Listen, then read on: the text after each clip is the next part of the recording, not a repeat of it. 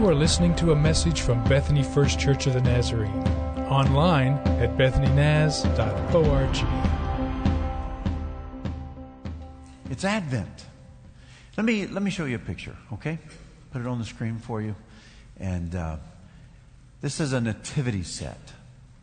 Um, so when when I look at the picture, and um, I see the manger, and I see, uh, well, shepherds, maybe not, maybe an angel, and I see a mom and dad, um, and some animals it's something that we do. We, we set these things out at this time of the year, and, and we set them out because it reminds us, it reminds us of when God became a man. When God humbled himself and took on the form of human likeness, he became a servant. The Word became flesh and lived among us. Wow. So when the Hebrew writer writes, here's, here's what he says. In the past, God spoke to us through the prophets at many times and in various ways. So, what does he mean when he says various ways? Well, he's obviously talking about times like when God spoke through a burning bush to Moses. Okay, that's that's probably various enough for me. And so, in these last days, he says, he's spoken to us through his son, through Jesus. And, and he goes on to say that Jesus not only revealed to us the will of God, but Jesus is the radiance of his glory and he is the exact representation of his being. And so when we see Jesus, not only do we hear him speak about what God's will is, but we see the very nature of God through Christ. God revealed himself, made himself known. And so it just kind of is amazing to me when I think about one day Jesus is with disciples and the disciples say to Jesus, why don't you show us God? That's enough for us. That's, that's, that's what we really want. Just show us what God's like. And Jesus says, Philip, I've been with you all of this time and you don't yet know what God's like? If you've seen me, Philip, you have seen the Father. And so your mind just begins to flood about these instances where Jesus is one day feeling pretty heavy because of the death of his cousin, John the Baptist. And so he wants to go away to this quiet place, but there are thousands of people following him. And Jesus runs into the crowd when the people are saying, the disciples are saying, you should run the other direction. Instead, he runs into the crowd and he spends the day healing people. And, and it's as if Jesus is saying to us in that moment, this, this is what God's like. Or when blind people come to Jesus and say, Jesus, I want to see. And Jesus says, do you believe I'm able to do it? And they said, Yes, we believe you're able. And Jesus says, Well, then receive your sight. And they walk away seeing. And Jesus says, See, this is what God's like. Or when little kids are running up to Jesus and the disciples are saying, Get the kids back. We're trying to have the kingdom for heaven's sakes. And Jesus says, No, let them come. And they're climbing on him and climbing over him and they end up in his lap and he cuddles them. And Jesus says, See, this is what God's like right here. And the goal has always been, the calling has always been, that you and I become holy. The words of Scripture are these be holy like God is holy. And now here's this example in Jesus, all right? What does that look like? Here's what it looks like in everyday life. Follow the pattern, the example that Jesus has given you because Jesus is revealing the nature of God. This is what it means to be like God. Be like Jesus. So, it's Christ likeness. In your relationships with each other, you should have the same mindset of Christ Jesus. And the goal has always be that the Holy Spirit would transform you into the image of Jesus.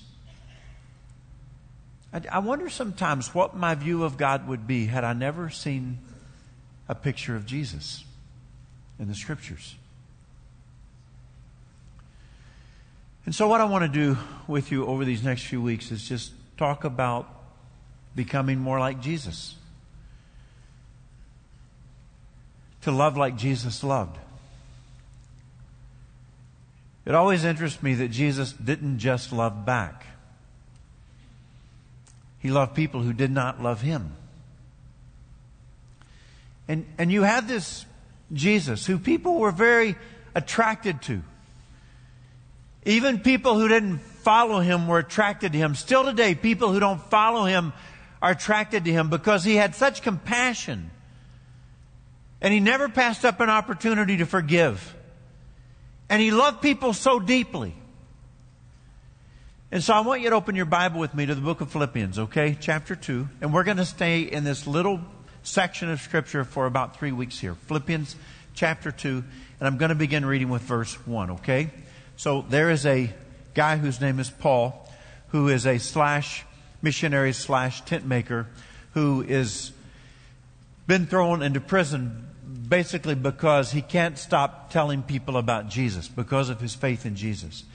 And what happens with Paul is that while he's in prison, he dictates a letter. And, and he dictates the letter to this small band of believers in a place called Philippi who are, who are undergoing persecution because of their faith. So you may remember why he writes the letter. Uh, he, he writes to encourage them uh, about a few things. He writes to give them thanks for a gift they've given him. But then there's kind of this bigger overriding issue. Do you remember what it is that he writes to them about? They are divided because they disagree on a few issues. And he wants to talk to them about, about the fact that there is division among them and, and what they should do about that division among them. And he addresses it here in chapter 2, verse 1 of the book of Philippians. He says, Therefore, if you have any encouragement from being united in Christ, I mean, if, if you feel really good about, if you, if you, if you're blessed, if you, if you feel encouragement about the fact that you're in Jesus, if any comfort from His love, if any common sharing in the Spirit, are you partners in the Spirit?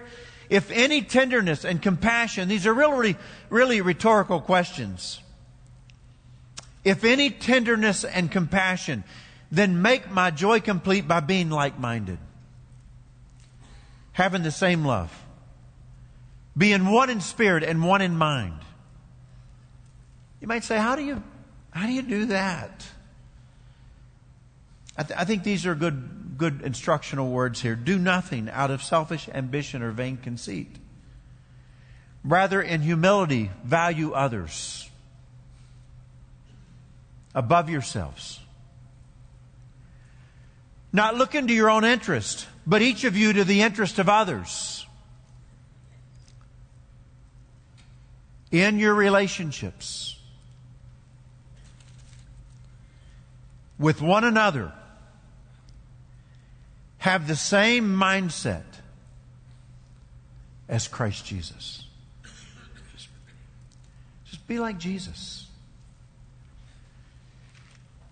So let's let's talk for a few minutes, okay, about about this, and and let's let's think about it in terms of where we're living today. Um, I know that most of you probably don't want to talk about politics, but I think we should talk about politics for a few minutes, okay? The reason I think we should talk about politics for a few minutes is because I think it's one of the most divisive things in, in our world right now. Um, I, I, think that it's divisive, um, you know, sometimes between believers and people who aren't believers, but I think it's really becoming divisive within the body of believers as well. That, that's why I think we should talk about it for a few minutes today.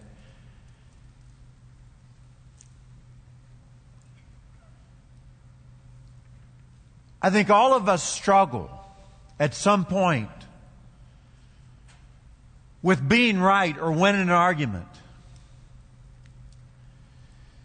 And I think as we struggle about being right or winning the argument, sometimes it takes precedence over relationships with others. I think that we are tempted at times to be right or win an argument and let that come in the way of relationships with others. So Annette and I and Morgan went to Houston this past week to share Thanksgiving with some friends, and on our way back from Houston yesterday, um, we've kind of Annette has kind of wanted, to be honest, to stop at this place in Waco called Magnolia Market. Maybe it's a reality television show kind of thing, and they they do fixing up homes, but they have this store, and and it's almost like an amusement park kind of place in a way, and so we're there and, and uh, I'm waiting in line, which is what I did most of the time that I was there. I waited in line. We wanted to go on a time when it wasn't real busy, so we chose a holiday weekend. We thought that would make a lot of sense. And so I'm standing there in line while Morgan and Ed are shopping, waiting on some food, and there's some people standing there by me, and they're talking about this whole thing and how crazy it is, and that just by being a reality TV star, you know, you have all of this happening, and they said, you know, and who knows where it will take them from here? And I said, yeah, they may one day become the president of the United States. Who knows? I mean, it could happen. That happens to reality TV stars. And so, so we're talking, and I said, you know, the thing that concerns me most, I thought I would get a bigger laugh than that, but I did not, but that's okay. The thing that concerns me most, maybe it was timing. Sometimes timing isn't good. The thing that concerns me most, I said to them, and these are complete strangers, I said, is the division that I sense in our country. And they said, Yeah, we agree. It's not good. And I said, I don't know what your political views are. I just met you. But I would hate to think that one day I would feel differently about you, treat you differently, because we don't share the same political values. And they're looking at me saying, Yeah, yeah, that, yeah, I think that's true. I didn't get all the encouragement I was hoping to get. So, somewhere along the way, we have to come to a place, and I think this is what Paul is calling the Philippians to a place that says it's okay to be passionate about beliefs. But this idea that if we disagree, then we must divide, it has to go away completely. It's okay to say that I can be very passionate, very passionate about what I believe and very committed to what I believe. But when I come to the place that's saying, and if you don't agree with me, then we don't have any, we don't have anything in common and we don't have any fellowship with one another. Because what the world definitely needs desperately is more love that unites us and less hate that divides us. So, Lou, come and, and stand just right down here. Will you do that for me, Lewis? Rita, would you wake Lewis up and ask him if he would come and stand over here by me? Thank you, Lou. Just right here. I know I kind of caught you off guard. Uh, Mr. Tabor, would you come and stand right here? So I don't. I, I, maybe I should have asked this in advance, but but there were divisions. You guys don't have any any history of bad blood, do you? Because if you do, I'm going to make it really awkward for you in front of the whole church. You guys are okay. So what Paul is doing is he realizes that he has people in the same church. And what's going on is they are disagreeing about some issues that they think is really important. Okay, what they have said is, we have both read the scriptures. And I don't see how in the world you can believe that this is okay. And the other guy said, Well, I've read the scriptures and I don't see how in the world you think this is okay. And so what Paul does is he makes this passionate plea to them and he says, If there is any encouragement in you, Lou, about being united with Christ, there is, right? And isn't there encouragement in you about, you know, finding comfort in the love of Jesus? And isn't there tenderness and compassion? And aren't you guys partners in the Spirit? He's really asking rhetorical questions saying, Isn't this who you are? Then could you just be like minded when it comes to love? Okay, you, you can sit down. Thank you so much. Can't you just can't you just be like minded when it comes to love? I, I don't think there is any sense where Paul is making this ridiculous request that says, Lou, would you just decide to agree with him no matter what it is? Would you just agree to agree here, no matter what? Just check your opinion and your beliefs and your convictions at the door and just say, I'll agree with. I don't think that's what he's asking by any means. I, I think it's what he's saying is can you, can you love each other in spite of your disagreements? See, I think there's probably a little tension in here. Because, man, if you want to get me fired up, you know, get me on a couple of issues that I feel passionate about. And when somebody can't see this like I see it, I'm like, how in the world can you read the same Bible that I'm reading and not get it? The early church had this situation where they were being attacked externally, okay? So there are people who are against them even following Jesus and, and they are being persecuted by their faith, and so they have all this external opposition. How do they go on under the threat of persecution? I don't know how you do that. They may break into your home and rip your wife and your kids from you. They may take your life. How do you live with that kind of pressure? But guess what? They've got other opposition. And guess where the other opposition is coming from? It's coming from within the body. And, and I just want to yell back in history and say, what are you thinking? You are being persecuted for heaven's sake. Figure out how to get along. You need each other. But when I translate that in today's world, I, I can kind of get it. We're not, we're not disagreeing over the same issues. I mean, they're disagreeing over things like food being sacrificed to idols. Should you eat that? Should you not? What about circumcision? Is it a mandate or is it not? Even if you're not Jew, if you're a Gentile. Hey, let's get into a bigger argument. Can Gentiles actually follow Jesus and be saved? I mean, those were the kinds of things they were bantering over. And Paul calls them to unity. Not that you will ever agree on everything, but what about loving each other? Deeply, from your hearts, in spite of your differences. You see, our identity is not in our political views. Our identity is in Christ. Our identity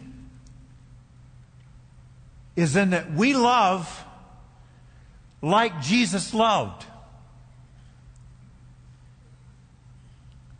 And Jesus says these words in John 13, as I've loved you, you should love one another. And this is the way that the world will know that you follow me, by your love for one another. And what happens in the early church is this incredible phenomenon where people begin to say, wow, look at these Christians and how they love each other. They were known for that very trait.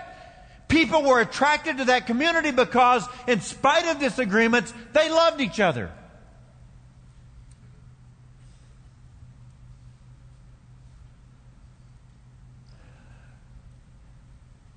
Anybody catch the news? The Chicago Cubs won the World Series last month. I am not a Cubs fan. I do enjoy kind of bantering back with people when it comes to sports. And I think that's fun and healthy and good. But I guess if sports comes to the point, or competition comes to the point that I value competition more than I value relationships, then I've, I've crossed the line, right? So how do you how do you live this way? What do you what do you do with all of this? I remember one day, my buddy and I were out of town. We were on vacation, and we we left our wives early that morning and, and went to play golf, and uh, so that we could make sure to get back in time to go shopping. And um, and so we. Uh, we got paired up with this guy. He was a super nice guy and really enjoyed conversation with him. I mean, it was it was great. And uh, and and we were enjoying you know talking to him and and uh, finally um, I asked him at one point I said uh, you mentioned you have teenage sons. Do they play golf? And he goes oh yeah they play golf. And they play tennis. Only individual sports. I said oh okay. He goes yeah never allowed them to play team sports.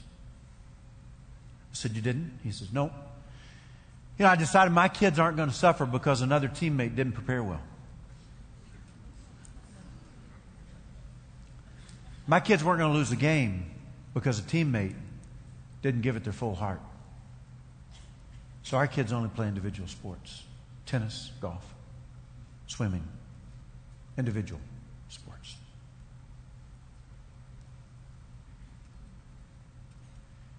I, did, didn't give him my opinion.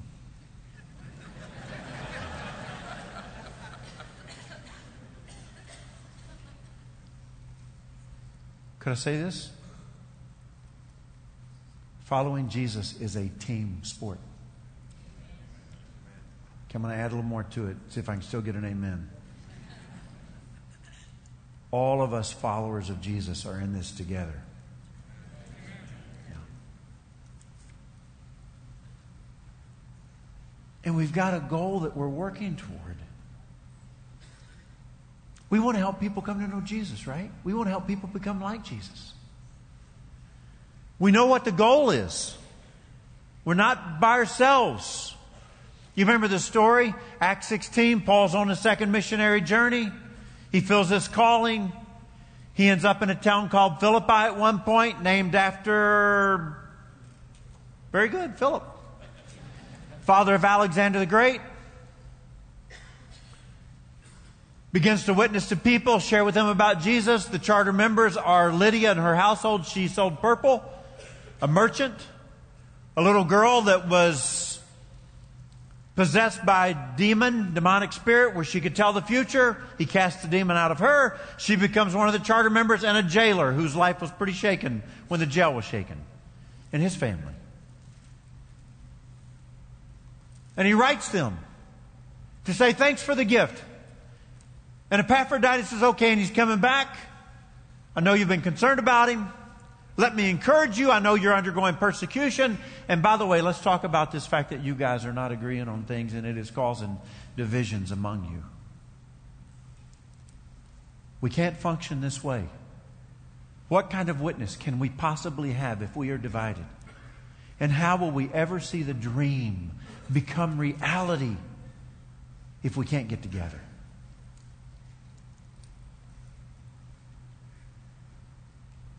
And so let's work together. And so here's what he does. Here's how. Do nothing.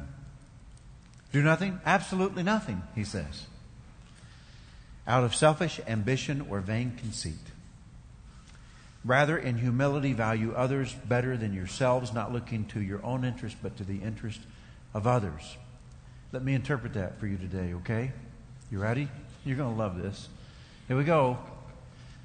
Christmas is not your birthday.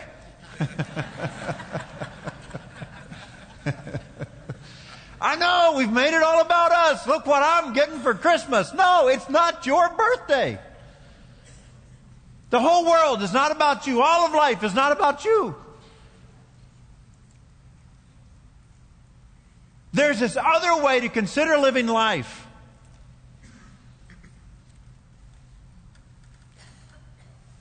When you say, you know what? I'm going to put others in front of me. I'm going to consider their feelings, their thoughts, etc. I'm not going to be selfish. I'm going to decide in my heart that you matter. And I'm going to live as if you matter more than I matter.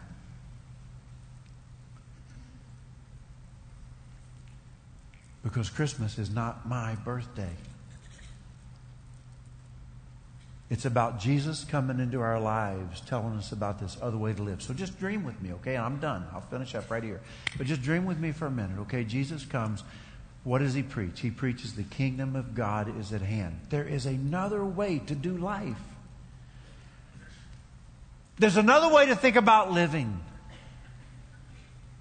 And that way is where you put others first. And you love your neighbor even if you disagree. And you find unity in the Spirit and in your faith and in your love for the Lord.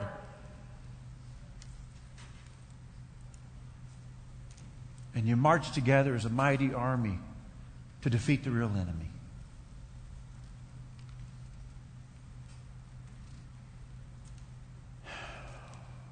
Boy, that's a great dream.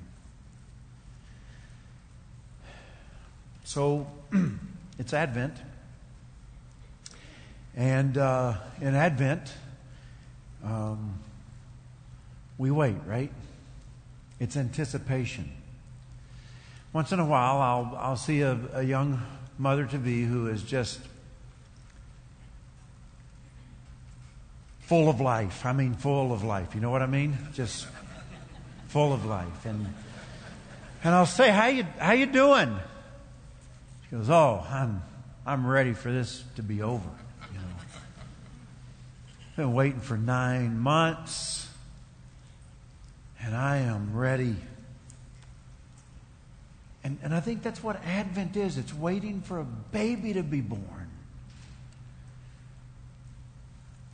And it's this expectation that when Jesus comes, He's going to change our hearts. And He's going to set wrongs right. And He's going to fill us with love. And we're going to become more like Jesus. Amen? Amen. All right. Well. Okay, you want to you want to stand with me? We're going to sing together before we go this morning. And um, I think it goes without saying. Uh, there's there's altars here, and we often pray at these altars, and you always are welcome to come and pray here.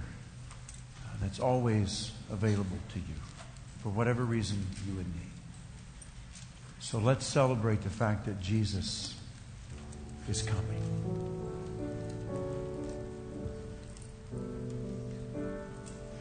We each could tell a story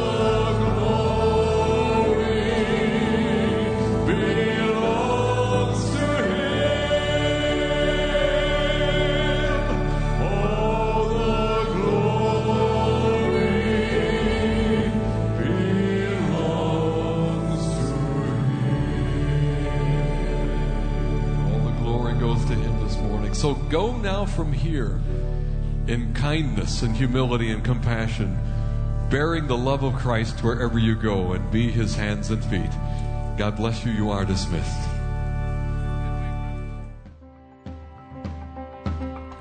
You have been listening to a message from Bethany First Church of the Nazarene. Visit us online at bethanynaz.org.